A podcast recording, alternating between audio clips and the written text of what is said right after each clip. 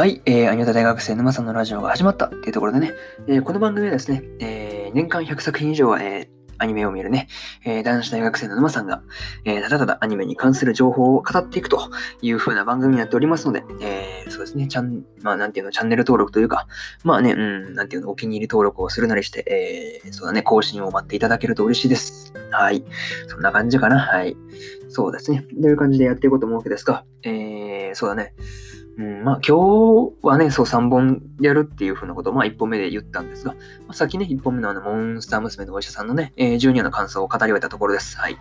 で、今は、えー、ここのね、ところで何を話すかと言いますと、まあタイトルにもある通りですね、えー、ドラゴンクエスト大の大冒険のね、え、第1話の、え、感想をですね、え、語っていこうと思います。で、えー、3本目に、えー、呪術廻戦のね、えー、そうですね、えー、1話の、え、感想を語っていこうと思っておりますので、はい、よろしければ合わせてお聞きください。はい。こんな感じでやっていこうと思います。はい。えー、そうですね、ドラゴンクエスト大の大冒険の第1話の感想です。はい。で、えー、そうですね、まあ気軽に聞いていってください。はい。いつも通りあらすじ言って、で、感想をまあ3つぐらい言って、で、最後にっていう感じのパートでやっていこうと思います。はい。で、あらすじなんですが、えー、長いね。めっちゃ長いんですよね、大の大冒険。ていうかもうあらすじだけでなんかネタバレ感すごいんですけど、まあいいか。しゃあないね。もうあらすじ読むって言ったしね。えー、まあ、これ聞いてる方、いいかなもうか、うん、ネタバレになると思うんですけど、大丈夫いや、なんかすごいあらすじが、もう、なんていう本編、なんかやってること全部変えちゃってるレベルのあらすじなんですけど、大丈夫なのかな？まあいいか。いや、うん、まあ言います。はい。えー、デルムリン島に住む少年大は、勇者に憧れながらも育ての親の鬼面同士ブラスの下で魔法使いとしての修行をする日々を送っていた。ある日デルムリン島に勇者とその仲間らしき一行を乗せた船がやってくる。憧れの勇者の登場に大興奮の大。しかし彼らは実は偽の勇者パーティーだった。偽勇者たちの狙いは世界に一匹しかないと言われいないと言われる幻の珍獣ゴールデンメタルスライムのゴメちゃんを奪うこと。さらわれた大親友のゴメちゃんを取り戻すため、ダイヤブラスから渡された魔法の筒を手に偽勇者たちを追う。戦場でロモスを欺き、ゴメちゃんを過去を報告する偽勇者たち偽勇者たちに追いついたダイは魔法の筒に封印されたモンスターたちの力を借りながら、ゴメちゃんの奪還を成功させる。勇敢に戦うダイの姿に心を打たれたロモス王はダイを称え、覇者の冠を授けるのだった。そうして再び魔法の修行に日常に戻ったダイ。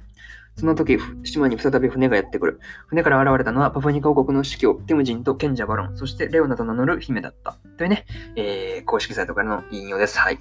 長 いや、長いや、結構長いね。てかもうネタバレじゃん。全部言っちゃってんじゃん。まあ、いいけ、いいか。公式だからね、言っうん、俺は悪くない、俺は悪くない。まあ、置いといて。一つ目の感想がですね、ね勇者一行、ハテナマークみたいな感じですね。まあ、大のクラスデルモリットにもあらすじになった通り、勇者デロリン一行がですね、勇者デロリン一行がですね、まあ、やってきてたんですよね。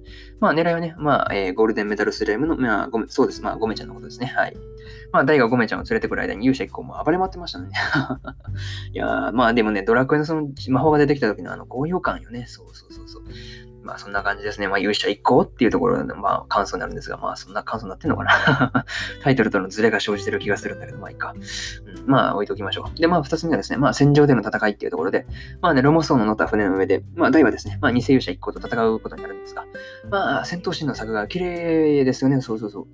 いや、ぬるぬる動くして綺麗だよなと思ってて。そうだな、スライムがね、あの集まってキングスライムなのアニメで見れてなんかめっちゃ幸せだったんですけど、何なんだろうね。めっちゃ幸福感に満ち満ちてたんだけどね。で、乗ってね、まあそうだね、終始偽勇者一個の小物感が際立てて、うん、個人的には、うん、良かったなと。そうそうそう、人質取ったりとかね。そうそうそう、もう終始小物感が際立てて、本当良かったなと思いました。はい。っていうのが、まあ二つ目の、まあ戦いのところですね。はい。まあ三つ目が、まあ覇者の冠ってところですね。まあ大の、大がね、そのロモス王から、あの、覇者の、ね、冠をまあ授けられていたわけですが、まあ本当にねそう、偽勇者一個よりも、まあ大の方が勇者らしい行動してましたからね。そうそうそうそう。まあね、うん、ブチにそう、ゴメちゃんも助けれたし、まあよかったよかったっていうところで、まあ一話が終わっちゃったわけなんですけど、もうなんかね、そう、本当あらすじで全部言われちゃってるからね、なんか感想か、感想がなんか語ることが少ない感じがするんだけど、まあいいか。うん、まあ最後になるんですが、まあね、そう、二世勇者一行のなんか声優陣豪華でしたね。しかもそう、作画もね、なんかぬるぬる動いてて期待大ですよね。大の大冒険だけに期待大っていうね。あまあつまらんことを言ってしまって申し訳ない。はい。まあね、そうだな、デルパいるよりもね、あのプラス自体に使うのはやっぱ何回見ても面白いなというふうなことをそうだね、思ったりしました。まあね、うん、結構そうだな、原作からそうだな、一応原作そうだね、あ読んだことあるんです。全部読んだんですけど、まあね、原作からまあストーリーが展開がね、その、なんていうの、一部改変というか、まあそんな感じになってたんですけど、まあこれはこれでそうだな、よ面白かったなと、個人的に思ったりしました。結構ね、そう、批判とかが、なんていうの、いや、なんか、原作改変されてなんかつまらんみたいな声、ただ見かけたんですが、まあ個人的にはもうこれはこれでいいんじゃないと思って、そうそうそう、いい感じに1話でまとまったしね。そうそうそう。いや、テンポ良かったから、まあ、それでいいんじゃないというふうなことを、まあ、思ったりするんですが、まあ、そうだね。あとはそうだ、ラストでね、そう、なんとか無理やり感はあるんですけど、まあ、レオナ姫がね、そう、まあ、メインヒロインですからね、出さないとダメでしょうというところですよね。はい。まあね、そう、いや、もう、渋い早見沙織とか、最後かよとか、いうふうなことを、まあ、みあそうだね、見てて思いました。はい。うん、作画も良かったしね、うん、次回の話もね、そうそうそう、まあ、うん、そうなんネタ、下手にね、そう、話知ってるからこその、ね、なんか言いにくいところはあるんですが、まあ次回の話もそうですね、楽しみですっていうところで、えー、そうね、作画も良かったから、うん、本当楽しみなんですよね、そうそうそう。っていう感じでそうだね、今回ここまでということにしようと思います。えー、以上、沼さんでした。えー、それじゃ、えー、またねというところで終わりたいと思います。はい。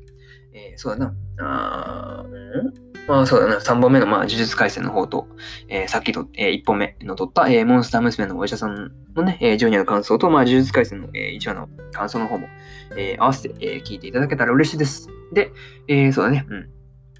あとはそうだな、質問バカというか、まあね、そう、一応まあ募集のね、あの、Google フォームであるので、えそちらからまあ何でもお便り、まあ別にアニメにアニメに関することでも、えー、それ以外のことでも何でもいいです。はい。